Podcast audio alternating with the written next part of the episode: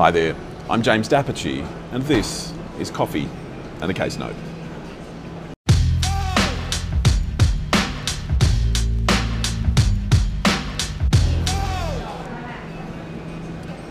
Team, today we are going to talk about three directors, uh, and those directors were also unit holders in a unit trust.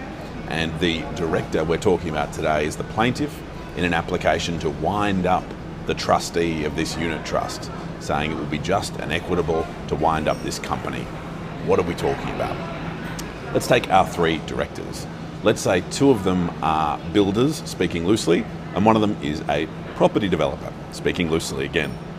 And what these three agree to do, but do not record in a written agreement, sadly, is to buy some land in North Sydney and develop it uh, into a property and then share the profits in the proportion 25 25 for each of our building directors and then 50 for our property developer director. And so that's how things progress. They buy the land, the building gets built, uh, people buy some of the buildings, and they then get to sit down and say, well, we've made a profit here, what are we going to do about it?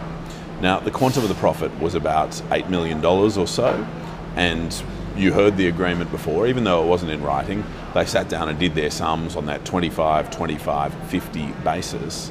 And what the directors agreed, apart from a payment of $500,000 in cash to one director, was that the directors would take their entitlements to profit in the form of unsold units. So instead of cash in the bank account, they'd come to own units.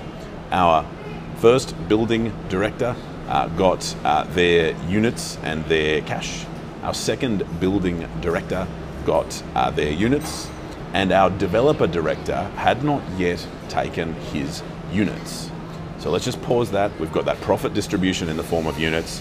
The building directors have got theirs. The property developer director has not yet got theirs. What is also going on is that proceedings have been commenced by the owners corporation of the building in relation to what are said to be defects in the building. Now, the defendants in the defect proceedings are the builder who the building directors actually contracted out the building work to, and also the company that is the unit trustee that ran this whole development. So, what happens in those proceedings is the owner's corporation, which is to say the registered proprietor of the common property of the building, the person who owns the structure, says, look, there are defects in this structure. And so they've kicked off the Supreme Court litigation to complain about these defects. Now, what also happens uh, as part of that litigation is that there is money to be paid to an expert, and that money is in the sum of about $15,000. And by the time this money is to be paid, the bank account of the company we're talking about, the trustee of this unit trust who did the whole development, is down to zero. And what happens is our building director, who is our plaintiff today, and our developer director don't agree on how this $15,000 is to be paid. And they get into a bit of a clumsy argument about it.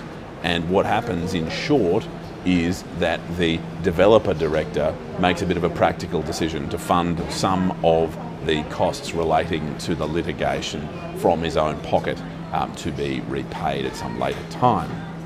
Now, what happens as well at about this time is our building director, who's in the thick of this argument about the $15,000, places caveats on each of the units the company owns which were units that were designated to come to the developer director, right? And as you probably know, a caveat prevents a dealing or, or a transfer of ownership of this real property happening without the caveator approving. So essentially, this building director has stopped the company from being able to transfer these units off to the developer director, despite the fact that all the directors agreed together that's how they were going to distribute the profits essentially the building director's taken the view of, oh, if the company has to pay anything in respect of this defect litigation that the owners corporation has brought, well, that can come out of your share, essentially, is the, is the practical outcome of that, because we'll just keep these units in the company in case the company has to pay anything.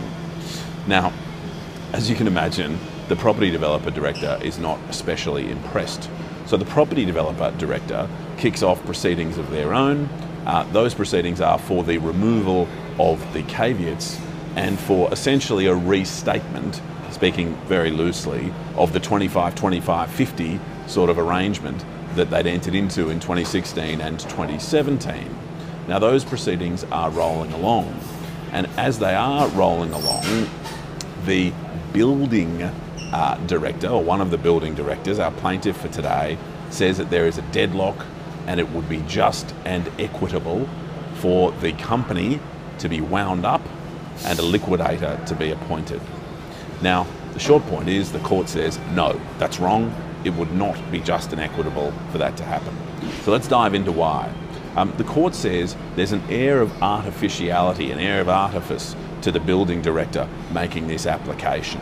Says, look, um, it would appear that you would be taking a direct benefit. There's a degree of self interest to you bringing this application because it would make your life easier in those caveat proceedings. Remember the dispute about whether the caveats are okay that the building director put on, and it would potentially make your life easier or life easier for the uh, building directors and their related entities themselves in the defect proceedings if the company was to be wound up. And the court says that's not enough of a reason. Further, the court says that the thing that the building director says they were really worried about was an underpayment of about $156,000 and the cost of liquidation would probably be disproportionate to that amount. So it's not really worth incurring all the costs of a liquidator if you're chasing 150 grand. What the court also notes is that the building director doesn't agree to fund the liquidator as well. So um, sometimes what you'd see in that scenario would be someone in the position of the building director saying, hey, look, I'll put X thousand dollars into the liquidator's account so they're in funds to go and chase these fees. None of those things happens. And the development director says, hey, I'm very comfortable with an audit of all of these accounts um, that I've been managing over the years uh, taking place. So the court says, noting all of that, also noting the fact that from 2013 to 2019, all the directors were getting along, and they were getting along in a way that yielded an $8 million profit, and they were even running the defect litigation fairly competently. So all of that suggested there was no deadlock, which meant that there was no basis for a just and equitable wind-up, and noting that winding up a company is a pretty extreme step that's going to affect a lot of parties, including the owners, corporation, and that sort of thing, the court did not make the orders that this building director sought, and the company was not wound up on the just and equitable basis. I hope that discussion assisted you, and I look forward to speaking again soon over another coffee and in respect of another case note. Cheers.